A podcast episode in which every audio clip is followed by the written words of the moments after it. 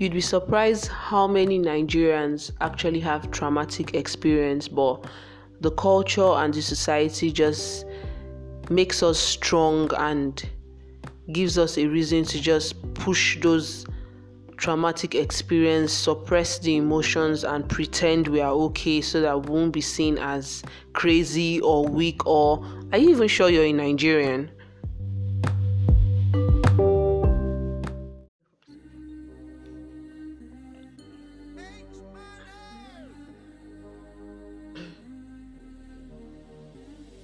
Hey guys, welcome back to A Thin Line with Vivian. I am your host, Vivian. If you're a new listener, welcome to my podcast, A Thin Line with Vivian. If you're a returning listener, thank you so much, guys, for your support.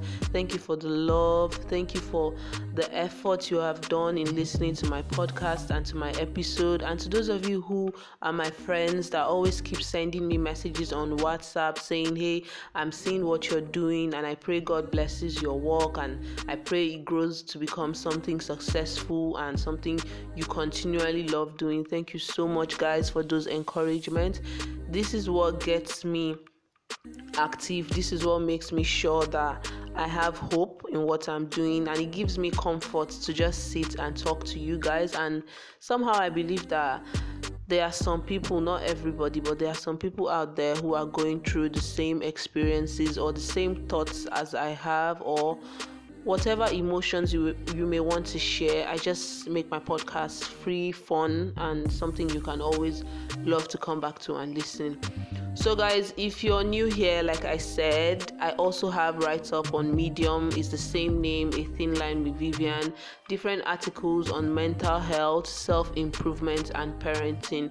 It's almost the same as my podcast here, although this is just my personal experience with parenting. That's the parenting I got from my parents, my self-improvement, I'm working on myself, and my mental health, and mental health issues that I have and that my friends have, that people share and relate with me, that I feel like no one wants to talk about it. So yeah, I just come online here. I am on Anchor FM, but my podcast is also available on Google Podcast, Apple Podcast, and of course Spotify. So guys, don't forget to just leave a good rating for me. It helps a long way. It grows my podcast, and it brings people all over the world to the podcast A Thin Line with Vivian. And don't forget to leave a love also if you're listening from Spotify, whatever platform you're listening, wherever I've made my podcast available. Thank you so much, guys. Today we are going to be talking about Nigerians and trauma, friends and entitlement, and of course parents and expectations. So yeah, it's going to be an interesting one, and it's going to be a genuine, honest conversation, mostly from my experience, and I'm going to also leave the lines open. Don't forget to send in your voice messages, guys. Don't be a stranger. If you're listening, if you have a lot to say, there is a link below or above for you to send in your voice messages, and I can play it on the podcast, and we could help each other. I want to hear your opinions. Like, I just don't want to be the only one saying something. Like I said, this podcast is like a journal. I say my own and you say your own, and together we hope that we can get people out there who are scared to talk about their issues to actually feel the freedom to express themselves and to have listening ears of supporters and people who are here to help them. So yes, guys, let's get into the topic today. Thank you so much for listening.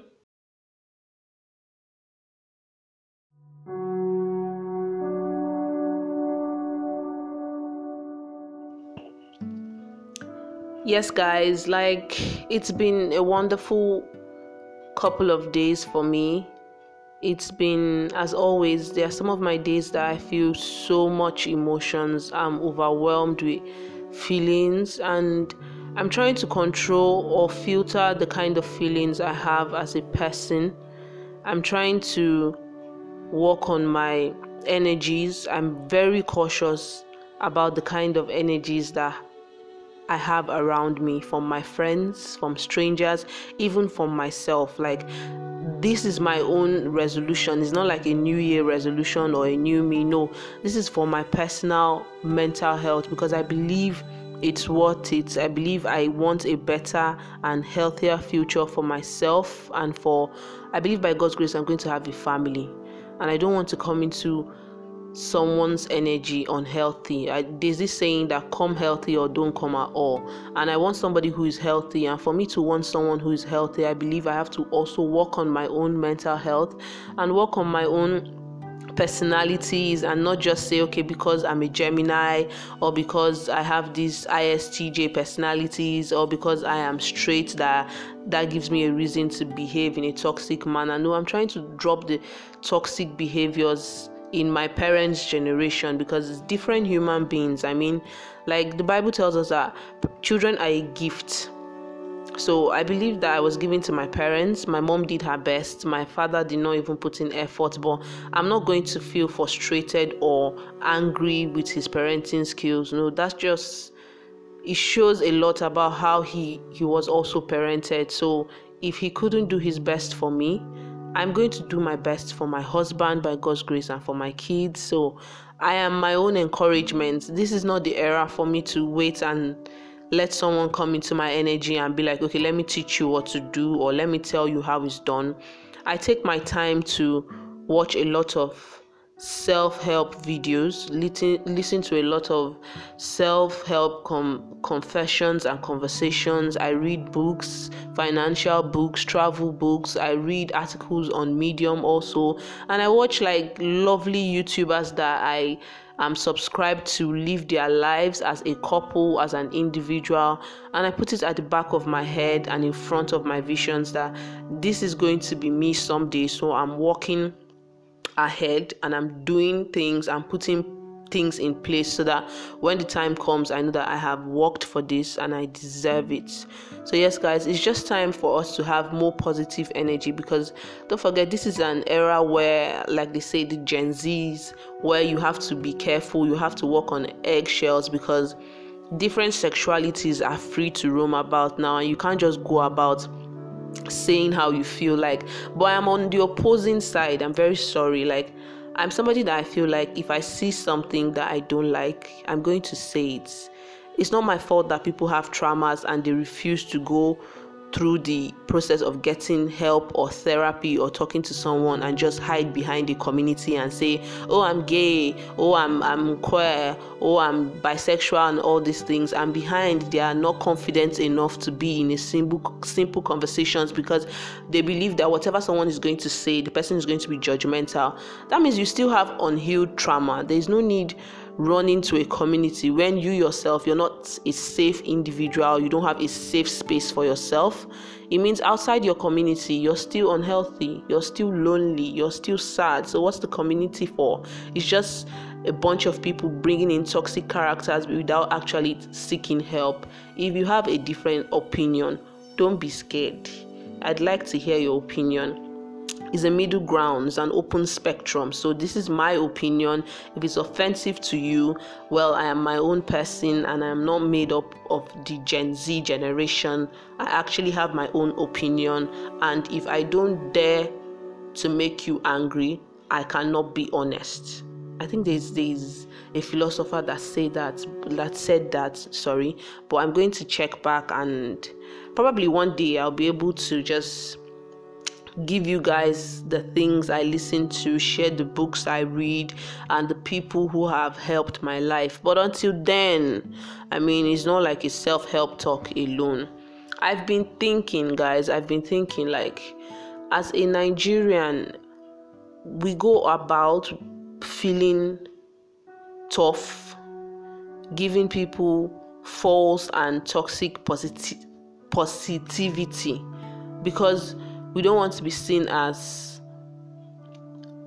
Oyibo. We don't want to see ourselves as, okay, this person are just, according to how Nigerians put it, now just ajebo. We don't want to be seen as too soft for the society. I mean, we have states that if you're not crazy, you might even find yourself abducted or missing in such states, like, for example, Lagos, for example, Port Harcourt, for example. I don't know about Benin City, but I've heard that Benin is not a place for the ordinary minds. If you're not strong in Benin, better go and stay in Akwa Ibom, where you can at least hide in the midst of the term. It's a quiet state, but yet again, it's a boring place. Honestly, guys, if you're thinking of coming to Akwa Ibom, it should be that you're thinking of retiring from a mental state. Like, if you're tired of Lagos and you've made a lot of money, then you can come to Akwa Ibom because it's quiet and you can probably just enjoy your money here. But if you're thinking of moving to Akwa Ibom for financial benefits and to upgrade your lifestyle, my dear, I'd advise you to just make a U-turn. Try Abuja, okay? Just try Abuja first. If you're tired of Lagos, try Abuja. If Abuja does not work, try Ibadan. If Ibadan does not work, then just get a visa and go to another country, my dear. We've tried for you. Like, I can't tell you go to Oweri because I've been to Oweri and the keke I entered almost sunk in what they call this, like the quicksand. And you know, it's raining season. Yes, guys, it's raining season. Like, now it's either it's too sunny or it rains throughout the day. The weather is cold in the morning. You just have a wonderful sleep during the night time because it's either drizzling or it's windy. So we're having like a wonderful weather. It's just like these days you have to really plan, and you have to have your ancestors tell you that, okay, my child, you can dry clothes now. Because if you don't have the backing of your ancestors, my dear, that clothes will be outside for like 3 days. Because when you dry it, it rains, you take it back inside, your house will be smelling, you take it back again outside in the morning, and the rain is like, who told you I was done, my dear? Better go outside and pick up that clothes, because I never remember telling you that, okay, it's today that I'm not going to come. So you end up drying clothes for like 3 to 4 days. I remember when I was in school, and the compound I stayed in was like, we had a lot of students living there with us also. So it's not like when you wash, you have a rope to yourself. No, you're sharing the rope with like, if not 19 or 20 or that different students. Some people even stay 2 in one room, or 3, somebody is squatting with someone. So if you're not fast enough to wash, you wake up and you feel like you're in a dry cleaners club because everybody's clothes is outside. Bed sheets, any small place that has a rope, somebody will just say, okay, I'm washing my belt today, so I'm going to dry it. If you're not happy about it, you can drop out from school or you can move to a new compound. And you'll be surprised that when you say, okay, these people's clothes will dry today, that plan fails during rainy season. It's not in this Nigeria, because if that cloth does not dry, somebody is bold enough to keep that cloth to the next morning, or somebody will come as early as when you say, okay, let me wake up and wash my own. The person just heard your door open. The person is like, okay, thank God somebody has come out. In case there's an armed robber outside, the person will not just carry only me. And people start drying clothes, and you find out that you don't have any other place to dry your clothes. But I digress. Back to the topic.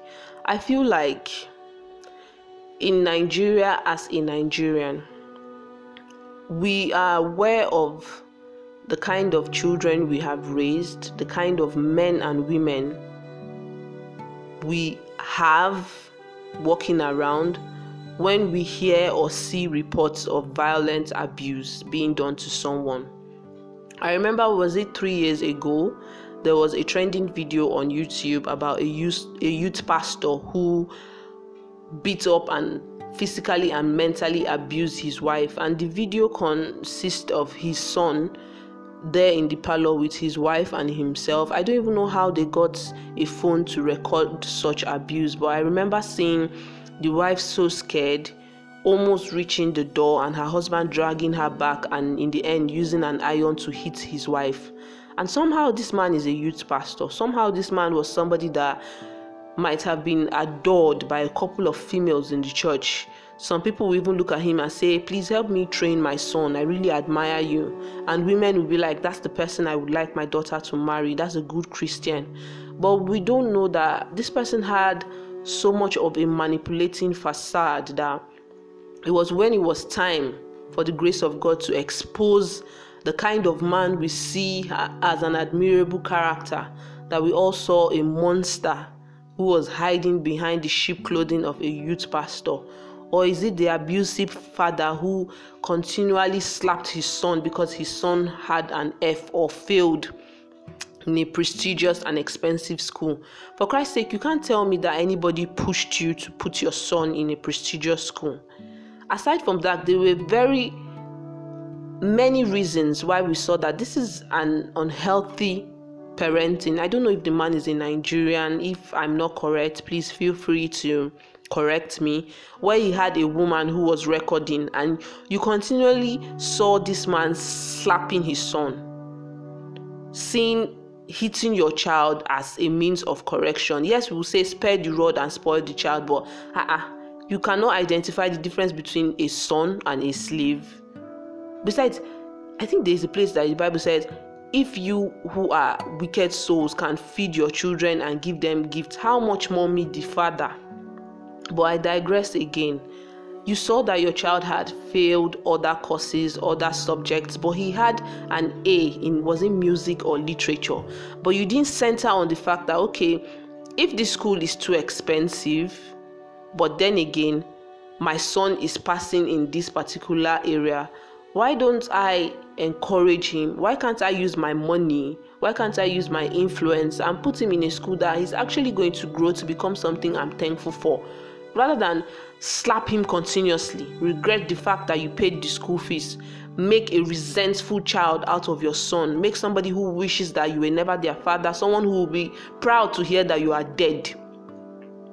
I mean, and you have beside you, people were contemplating, this cannot be this man's wife. It cannot be the young guy's mother, because your mother, except your mother is mentally deranged or she has the dissociative personality disorder, that she will see your father slapping you like that continuously, and she does not even get by your side or try to fight off your father and something. All she says is no, and she videos it, and the thing becomes like a trending video. The family is messed up. I mean, whoever the person was, his aunt or his mom, is even more scarier when we think about it, and we are like, that's actually the person that gave birth to him. That's a scary thing. Back to my country, Nigeria. These days, like, you have to really be conscious and self-aware of the kind of energies you bring around you. I mean, you have friends who pose off as friends but feel they are entitled to even as little as your speech, how much more they are entitled to the air you breathe every day. And these friends, you always hear them saying, I have a friend that says, I'm not somebody that is big on entitlement. I'm not somebody that forces people to not say what they want to say. But whenever you try to give her reasons that, okay, you say you're not somebody that is big on entitlement, but these are the situations that you have been entitled to my speech. These are the situations that where I want to give my opinion, you clap back with so much anger, you clap back with so much narcissistic personality disorder, and you don't take corrections. You're rather somebody that forces superiority, but beside that, you still believe that you're a good friend. You're someone that has a huge facade about the kind of life you lead. Whenever you meet someone who is influential, you tend to give them a new personality that you created for them. You tend to be loving. You give them wine before they come into your house. You're like, let's clean up the house and everything. But the only people who know you and who know you for the monstrous character that you have and refuse to change are the people that you lord over, the people that you want them to know that I don't want you to see me as a weak person. So I'm trying to make sure that I can put you beneath me. I can belittle you. And it's so hard that if you see it in the face of, oh, this is my friend, and you don't see it as, this is my friend, how does this friend make me feel? Whenever I'm around my friend, how do I feel? Do I feel like I have a friend beside me? Or I feel like I have someone who is using me as a coping mechanism for whatever trauma and whatever disorder they have? Does your friend let you have your own opinion? If you saw something in the market and you're like, oh, I like this orange wristband, does your friend say something like, well, I prefer the red one, and besides, I know where they sell expensive things. I mean, I don't know why you like something cheap on the road. Does your opinion matter? Does your friend make you push aside your opinion? If you had someone who told you while you were walking with your friend that, hey, can I speak to you? You're attractive. And your friend is like, I'm not stopping on the road for you to talk to anybody. How can I even be talking to that guy? That guy is so beneath you.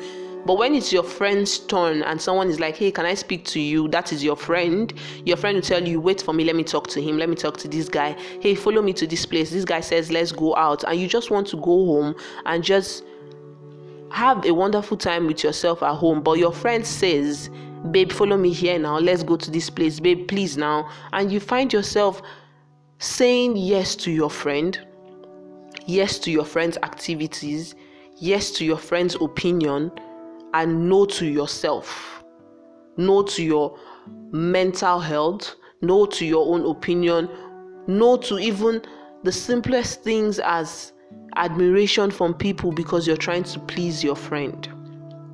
If you're in this situation, that's not friendship, dear. That's not friendship. There's every reason to find so many red flags in that human being. Let's say you leave this your friend. Let's say you tell your friend, I need space. Does your friend go about telling people that besides, you were not even more of a friend to her because you didn't know your left from right? Does your friend say something that belittles you? Do people come and meet you and be like, I'm surprised this person is your friend. You don't have the same character. This person is too sad and is too dark for you to be friends with. But you find yourself saying, yes, this person is my friend. Yes, it's one thing to have somebody's back and be like, it's my friend, I'm going to be loyal to you. But I believe if loyalty costs you your own identity, if loyalty costs you your own personality, if loyalty costs you your friendship and your identity in the midst of other people, if you find yourself having people tell you that, I don't believe this person is your friend, you people are totally different beings, then that is the universe telling you that you can do better on your own, or you can leave that friend and find yourself friends who protect your mental health, friends who prioritize you just as you prioritize them, friends who are positive, friends who don't just let you admire their confidence, but also let you work on your own confidence, and they give you the means and the air to say what you really want to say. I don't see friendship if it's something that I know that I'm into comfortable clothes. I'm into clothes that means, okay, stay at home, or I'm into clothes that makes me exquisite and gives me high taste and I feel so lovely, and yet my friend is into something that is too waywardly. But because I don't want to seem judgmental, I've heard people say stupid things like, I don't drink, but my friend called me to drink outside and she knows I don't drink beer, but I just had to drink one bottle because of her. That's a very sad life to live. You don't do something. You were not raised to do that thing. If your parents couldn't force you, how much more is a friend? I think I have a video from Jubilee on YouTube, where they I don't think it's Jubilee, I think it's a TikTok YouTuber. He uploads TikTok videos that he likes, and one of the videos said, tell me something your therapist said to you that changed your whole life. And one girl said her therapist said, because someone gives you a reason as to why they are treated this way or why they act this way, does not mean it's the best way for you to be treated. Because your friend says she's comfortable in short clothes, whereas you know that she's not comfortable, but she cannot have so much self-esteem in herself, so she'd rather dress the both of you in a wayward way and lead you to her own waywardness and condemnation, because she's comfortable belittling you, so that when she's going down the drain, she says, okay, at least I dragged this person with me, and I know that this person is not better than me because this person was not strong enough to lead a life of her own. Because someone likes abusive males, because someone dates cultists, because someone dates somebody who is used to beating her while she gets the material things that she wants, does not mean it's the kind of life you were born to live.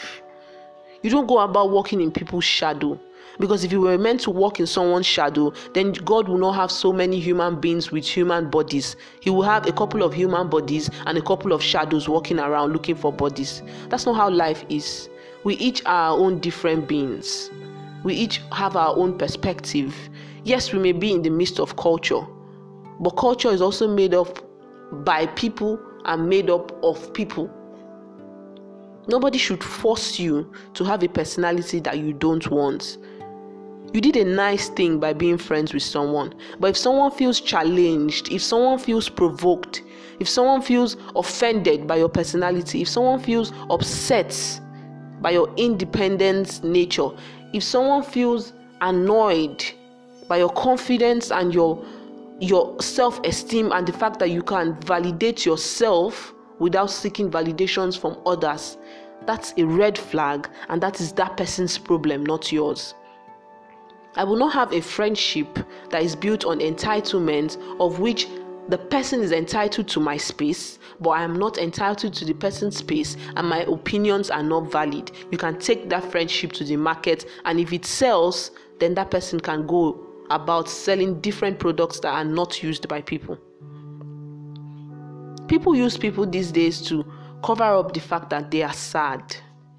I don't know how much I'm going to express the fact that what we need now is not different sexualities. We don't need walking on eggshells. What we need is to accept the fact that we need therapy in this generation than therapy was ever needed in any generation. These days, you find people saying, oh, this video is supported or sponsored by BetterHelp. You find therapy struggling to be known because people just would rather hide. The more we hide, the more we absorb bad characters, the more we keep quiet to people with mental health and traumatic experience, is the scarier the generation becomes. How much more are parents?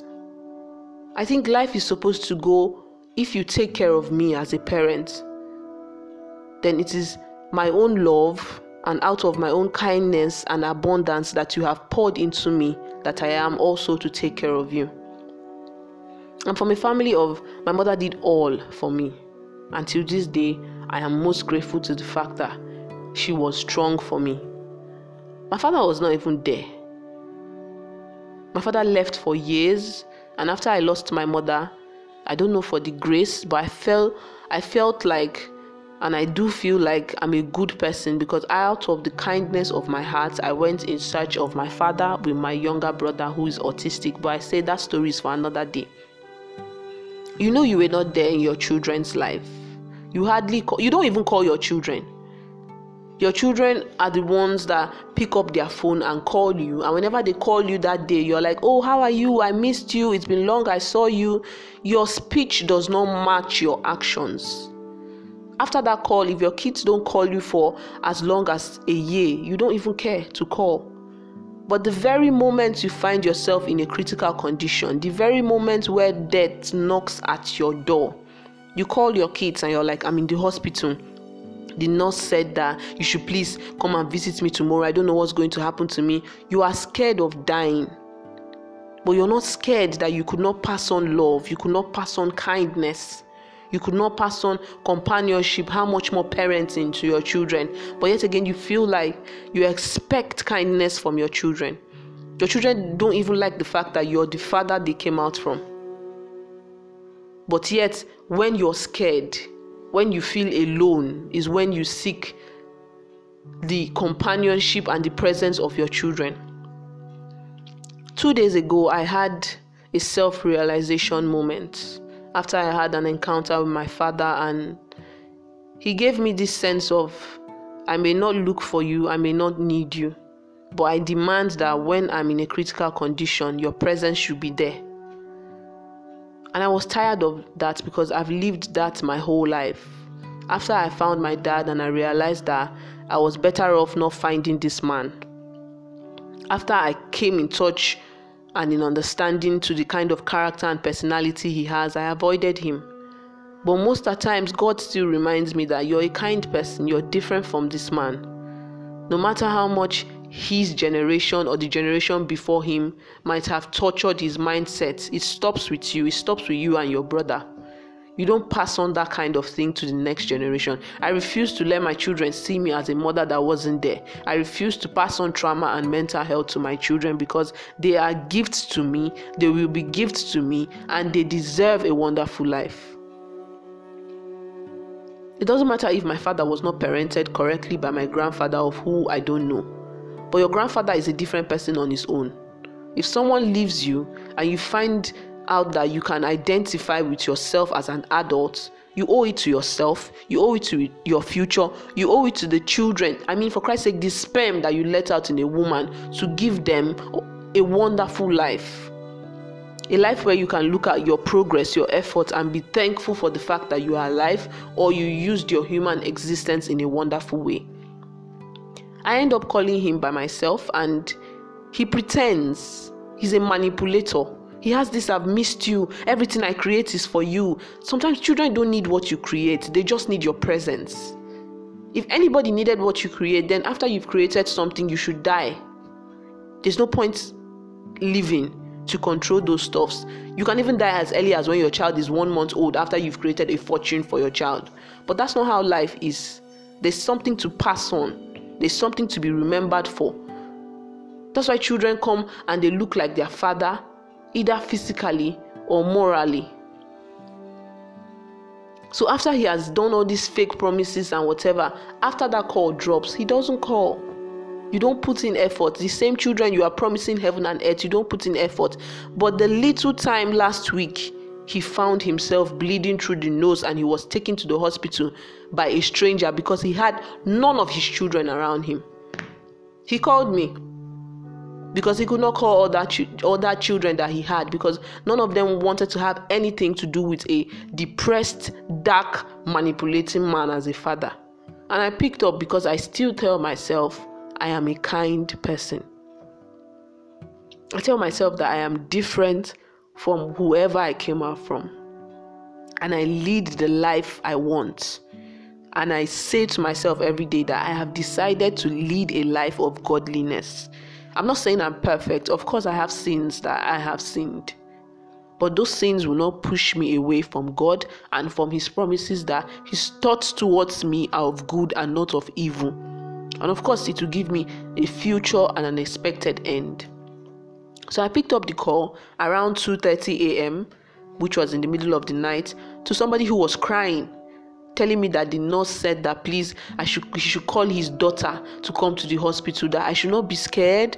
Vivian, don't be scared. Nothing is happening to me. Just come. And I came to the hospital. I told him, okay, I'll come to the hospital in the morning. I came to the hospital by 9 o'clock. Although I battled with myself because I was surprised that he didn't call me to tell me, oh, I know I've done wrong to you and your brothers and to you and your mother and to your mother's family. I know I've not been there for you. I'm calling you to tell you that I am a changed man. No, he called me when he felt he was dying. So I went to the hospital. I saw him. In the end, it was just a complication from the drug he took. He has diabetes. In your wickedness, there are punishments for it. He's battling with diabetes because he has led a materialistic life for himself and for no one else, even for his blood. So now he's living a natural punishment, a disease for himself.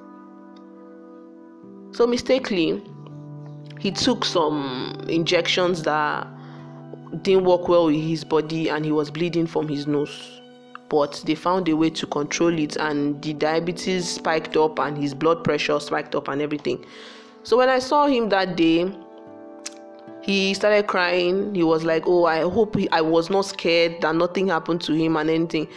Me, I was like, you should even be grateful that I found myself here, because I battled with leaving my house to come and see you. Because you didn't call me to ask me about my brother.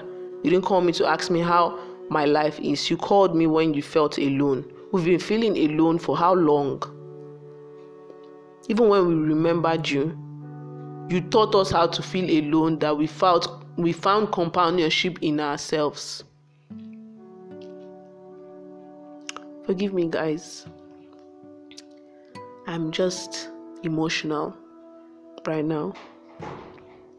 But I'm strong, because I am strong, and only a strong person can say that they are strong. So when I saw him, to show you how critical the condition was, we couldn't even communicate. He just asked me one or two questions and I answered in straight answers, and we found so much silence in the hospital room, in the room he was awarded or given, until his friends came.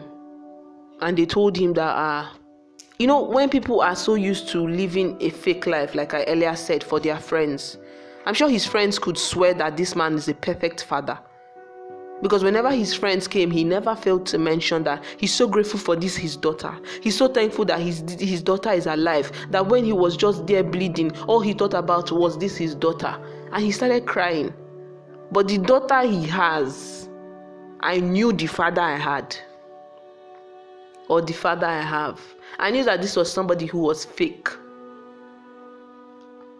I knew that this was somebody who wanted sympathy from others, but once they leave that room, this is somebody who is comfortable going back to his manipulative ways.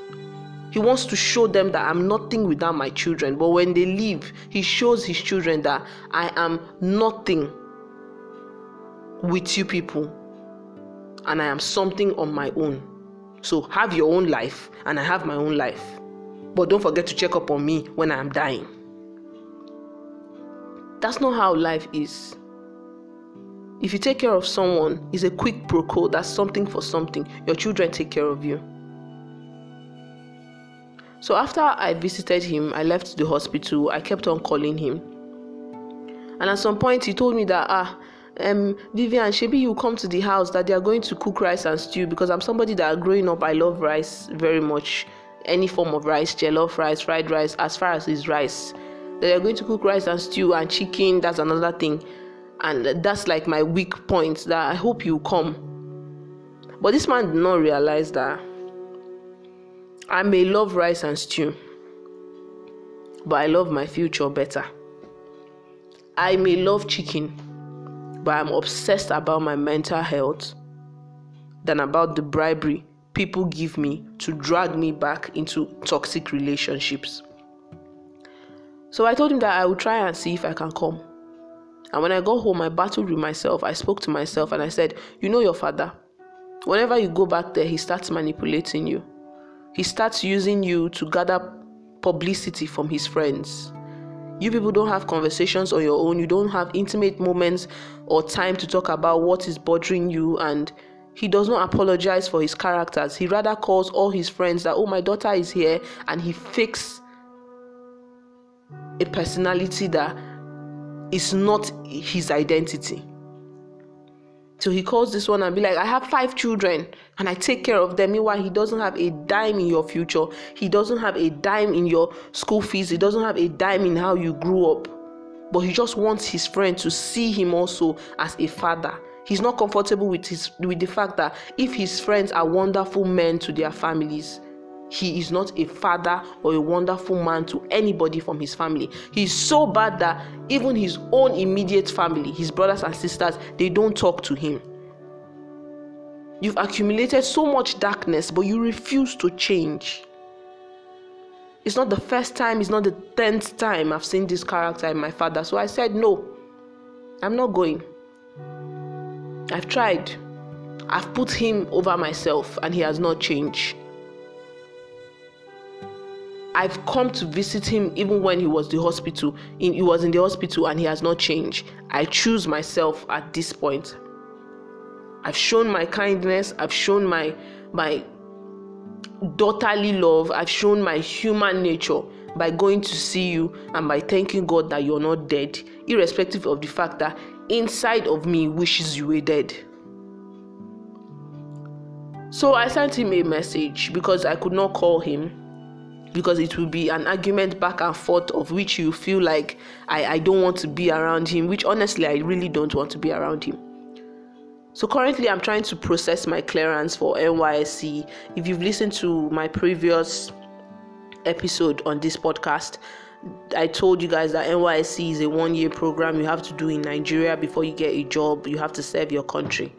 So I sent him a message that said that I'm currently trying to do my clearance, and I'm trying to move my future for the betterment of myself and for my brother. And I cannot come and see him. But I'm grateful for the fact that nothing happened to him in the hospital. And I know that by God's grace, nothing will happen to him, except if it's God that says something should happen to him. With this, I told him that I can't come. I won't come. I'm trying to save my mental health. I even wrote to this man in that text message that there are so many emotions that I have suppressed, and for the sake of my mental health, I want to push my future forward and start earning, start living a better life, and protect and do more to protect my mental health. And I hope he can understand. And I told him that, oh, my younger brother and I are wishing him well. He has other children from people that are not from my mother, but that's none of our business. You would think that for somebody who is a father, for somebody who didn't think about themselves, for somebody who was not self-centered, a normal father will call you and be like, you don't want to see me. That tears you were crying for your friends, you would have cried for your child. Come and see me. It has been long. Okay, this hospital experience has made me want my children more and has made me choose to live a life that is different from the life I have lived. My father replied, it's okay. Not one call till today, which is like 2 days ago or 3 days ago. Not one call. Apart from that, it's okay text. Not anything about how is your brother, to show you that this person was trying to draw me back to manipulation and feeling pain of the fact that this person is alive. But now I told him that from where I am, I have forgiven you.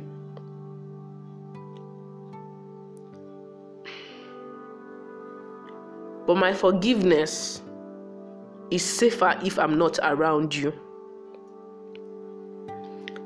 Because if I'm around you, I would have preferred if it was my mother who was alive and you were dead.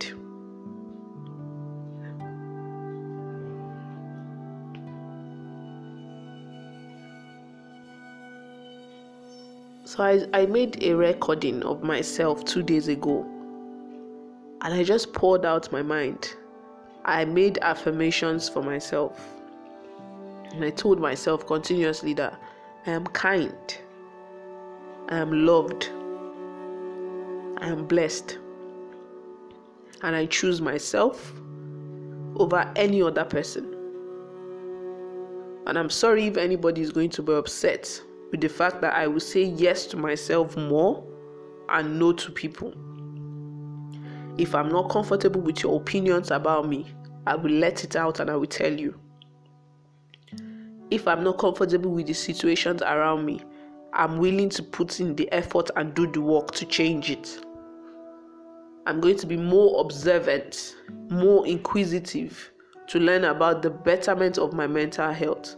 If I as much as sense any toxic traits or red flag in anybody, be you a male or a female, I cut you off. For Christ's sake, I have a family member, which is my dad, whom I have observed the ways of a manipulator from. If I as much as sense a manipulator in any human being, I cut you off. There's no opportunity for you to apologize or promise to change. I cut you off and I walk away. Nobody's dragging my space with me. If I cannot make my opinions known to someone, nobody can make their opinions known to me either. If you don't prioritize me, if you're not kind to me, I will not be kind to you, and I will not prioritize you. If you seek to know more about me, then I'll care to know more about you. But if you make the conversation or the friendship a sense of pride, something that I'm struggling to meet you, something that I'm not comfortable to talk to you about, or something that I feel like when I say something, you bring up a worse scenario or a longer story to make yourself self-important over me, I cut you off. Shebi, this is the era where you have to walk on eggshells with people, because the LGBT don't want you to call them LGBT because they'll feel like you have an issue with them.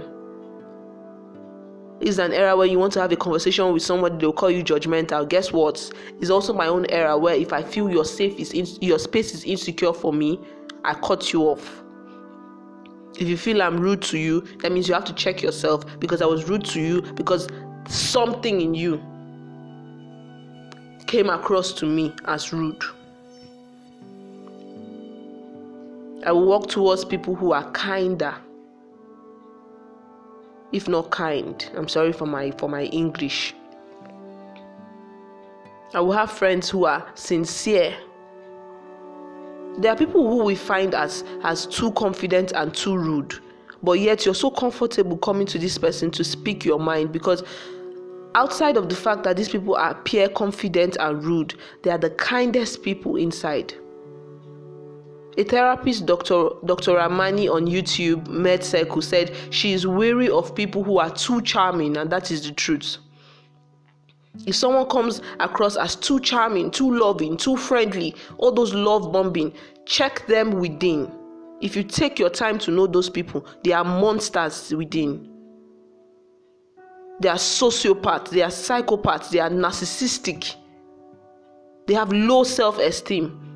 They force superiority and they force authority. So they come across to people with a new personality and perception of charming and warm. Meanwhile, they are as wicked and as dark as, if not more than, Satan himself. Confident people are scary because you cannot take the confidence that they've built in themselves. They don't need your validation. Their validations are from inside of themselves. That's why they are so kind enough to be truthful and confident. And they dare to offend you so that they can be honest with you. So guys, I don't want to make this episode long. I really appreciate you guys for being there for me. And if you're new here, welcome once again as I end the episode. To all my returning listeners, thank you so much for being by my side. I know I normally have a closing theme of reading one of my Medium articles, but I've decided not to be reading it anymore. If you care that much about my Medium articles, the link is in the bio description, which is above. So just check it out on Medium. It's A Thin Line with Vivian on Medium. And don't forget to send in your voice messages. I'd really appreciate them and I'd really play them. And if you have a collaboration for mental health, for parenting, self-improvement, that you need someone or you would like me to also be included in your podcast or in the article writings or whatever it may be, you can email me at athinlinewithvivian@gmail.com. So thank you so much, guys, for listening. I sincerely and honestly appreciate it. And choose you. Remember, as many yes to give you to people is as many no's you have given to yourself. Dare to offend. Speak your mind. Speaking your mind does not mean you have to be rude about it. You can be kind and confident. This is my opinion about something. I'm not going to insult you, but I'd like to have my own opinion. You say your opinion, and if it's not needed, you move on. There's so many human beings created every day for you to find a new friend in someone who is understanding. There's no reason for you to be stuck to someone if it means you're dying a fast death. So once again, guys, until next time on A Thin Line with Vivian. Peace.